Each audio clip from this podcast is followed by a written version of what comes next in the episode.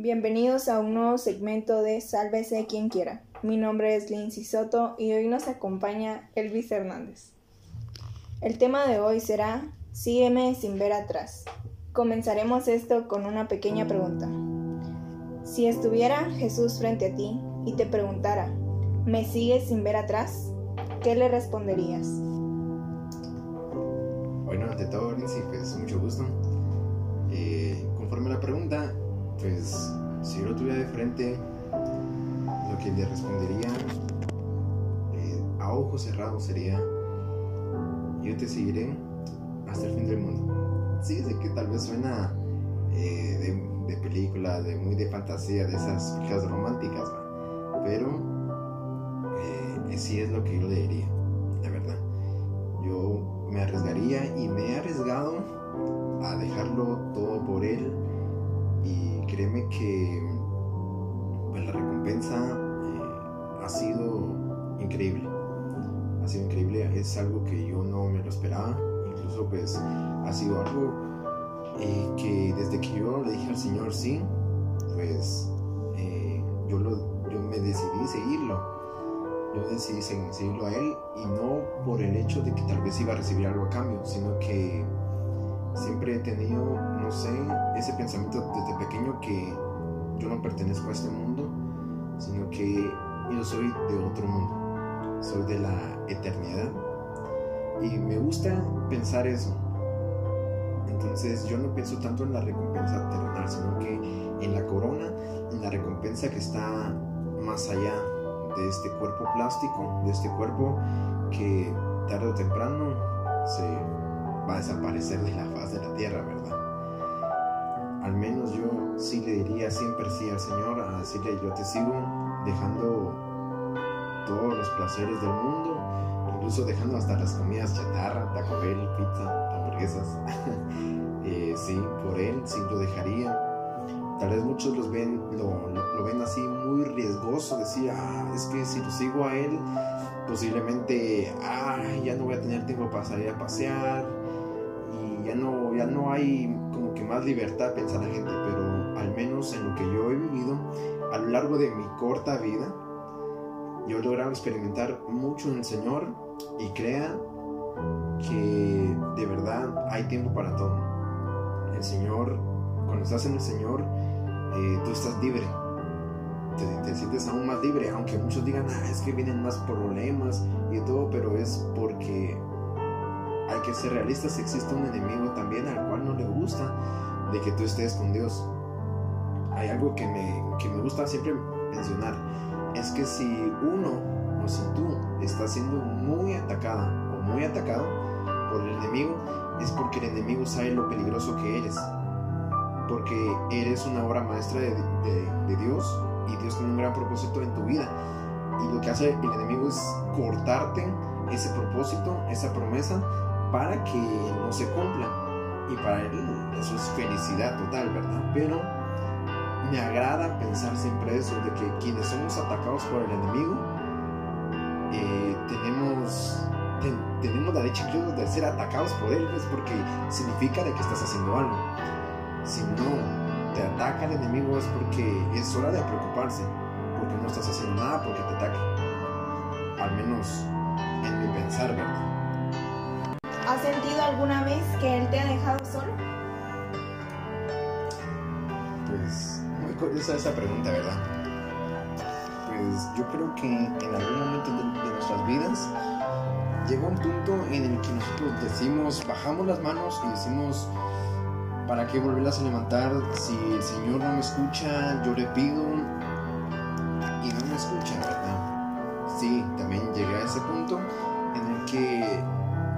cansé de orar. Yo decía, Señor, pero ¿dónde estás? ¿Dónde estás? Yo te oro, te pido, te hablo, pero no te puedo escuchar. Y en cierta ocasión, el Señor viene y me dice, aunque tal vez muchos no crean en esto, pero esto se le llama palabra profética. El Señor me dice, tienes que aprender a escuchar. Cuando tú me hablas estamos en una conversación. Y en una conversación uno habla y el otro calla. Yo he callado porque te porque he decidido escucharte. Pero ahora es tiempo de que tú calles y que me escuches a mí. Ese día que el Señor me dijo eso, me quebrantó total. Porque créanme, créanme, Lindsay, de que ese día el Señor abiertamente me dice a través de un hermano todo lo que yo le había dicho durante bastante tiempo al Señor. Y me dice, yo lo voy a cumplir. Yo lo voy a cumplir, pero vas a hacer esto y esto y esto por mí. Y, y sí, llega, como les decía, llega un momento de, de nuestras vidas donde dudamos, tambaleamos en nuestra fe porque tal vez no hay una respuesta del Señor. Pero también hay que dejar que el Señor nos hable. Porque es lo que decía, ¿verdad? Es una conversación, es lo que estamos haciendo tú y yo hoy. Pues yo estoy hablando y tú estás escuchando. Y cuando tú hablas, pues yo callo para escucharte, ¿verdad? Sí, definitivamente creo que es algo en lo que muchos nos equivocamos. Muchas veces nosotros no nos callamos y siempre nos quejamos y nunca dejamos que Él realmente venga y obre en nosotros. Y me da bastante curiosidad lo que dijiste sobre la palabra profética, ya que yo sé que tú tienes varios dones y me causa bastante interés el saber cómo tú recibiste esto, esta palabra profética. Bueno, pues eh, yo tenía, si no estoy mal, tenía 15 años cuando yo recibo el don de lenguas. Yo no, yo me sorprendí de, en el momento en el que lo recibí, yo me quedé así como que, ¡ala, wow! Tengo el don de lenguas. Fue en un retiro de servidores y fue así como que, ¡ala, qué genial! Yo no pensaba tenerlo, ¿verdad? Y era, y ahí en el Ministerio Juvenil, era el primero el que yo recibía ese don y yo me quedé así como que, ¡ah, la gran! Fue así como que yo soy el primero que lo recibí, ¿verdad? Y, y todos se quedaban así como que, ah, la puchica de aquel cómo lo hizo, ¿va? Y así como que, no sé, es el tiempo de Dios, ¿verdad?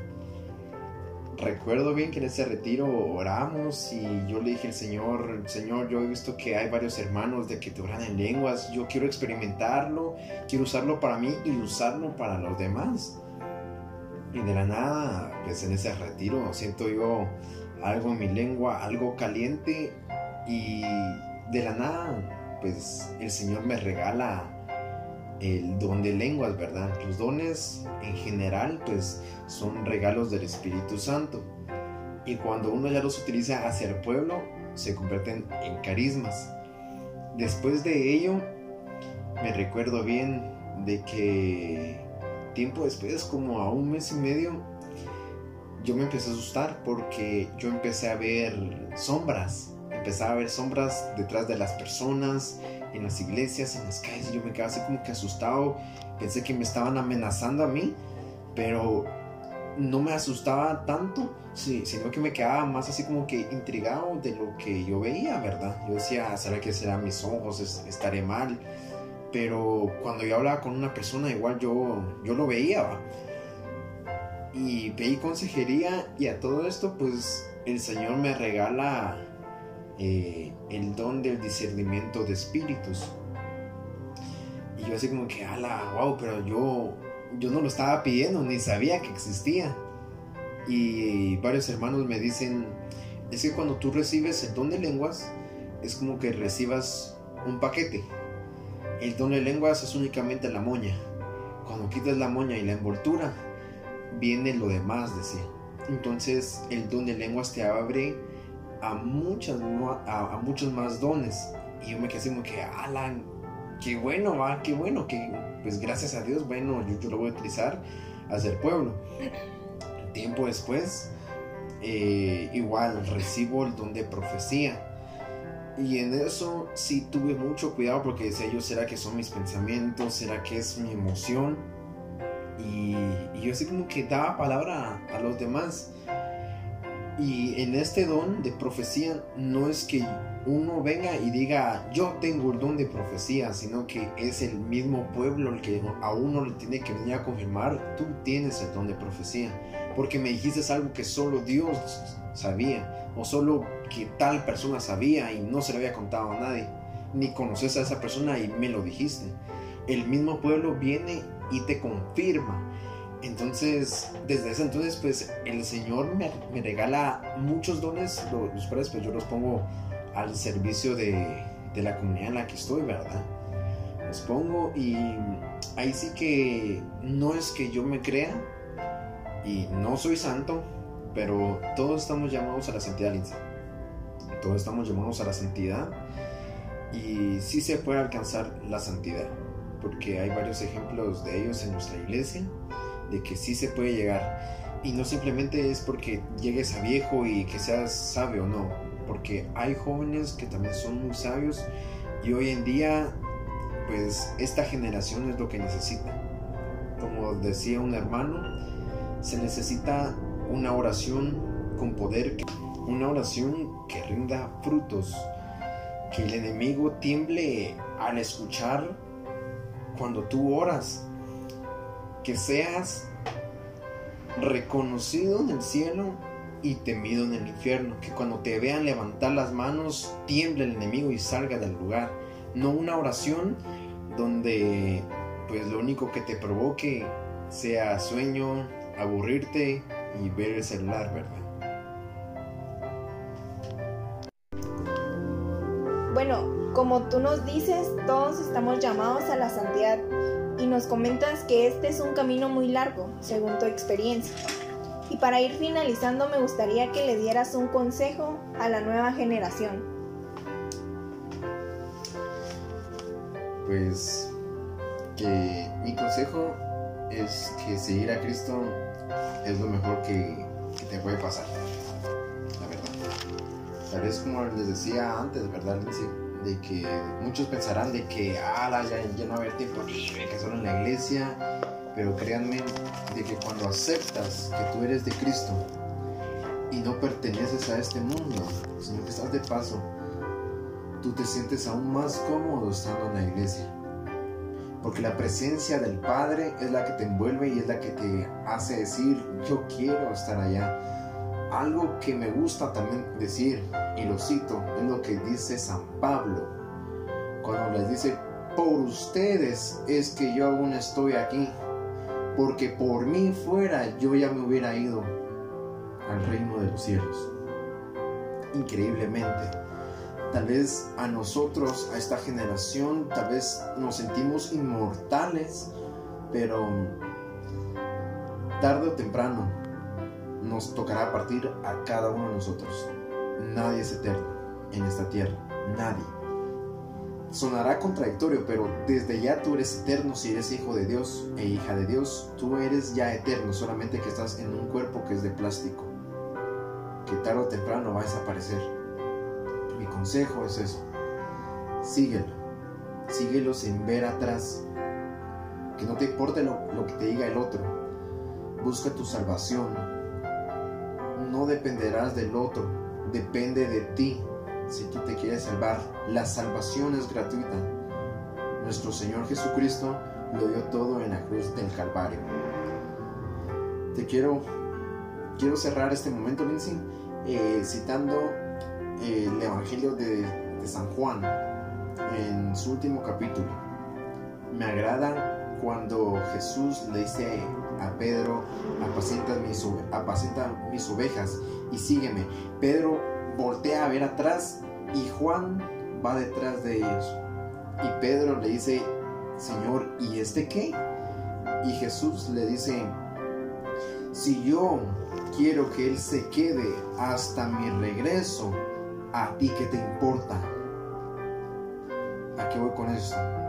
Es de que no veas atrás quién viene sino que sigue al Señor. Si el Señor te está diciendo, ven, sígueme, de una u otra manera, síguelo. No pierdas esa oportunidad, porque hubieron muchas personas en la Biblia que perdieron esa oportunidad y que sus nombres ni siquiera aparecen ahí. Son las únicas veces que ellos aparecen. no pierdas las oportunidades. Algo que yo he aprendido y que también me dijo el Señor una vez fue, si tú no me crees, le voy a hablar a alguien que sí me crea. Yo me quedé así como que, alá, yo le tengo que creer a Él. Quiero que Él me siga hablando, dando instrucciones. Quiero hacer lo que Él me diga. No quiero que Él se vaya con alguien más y que los propósitos, la misión que tenía para mí, se la dé a alguien más. Porque yo, disculpen la palabra, pero estúpidamente me negué y le cerré la puerta en la cara, sabiendo cuál es el propósito de Dios a mi vida. Entonces, ese sería mi consejo para cerrar. Es sigue al Señor de corazón. Sigue al Señor de corazón. Llénate de Él. Ya no te idiotices con lo de hoy en día, la moda, y cosas seculares. Ya no te sigas idiotizando. Ya no te sigas idiotizando. Llénate del Señor. Ese es mi mejor consejo. Bueno, Elvis, muchísimas gracias por este consejo. Realmente tienes muchísima razón con esto. Em, sabemos que para seguir a Cristo no es nada fácil, definitivamente. Y el cerrarle puertas a Él, puertas que en un momento nosotros necesitaremos para poder seguir aquí y seguir actuando conforme a su voluntad. Bueno, eh, concluimos con esto. Gracias Elvis por acompañarnos y gracias a todos. Gracias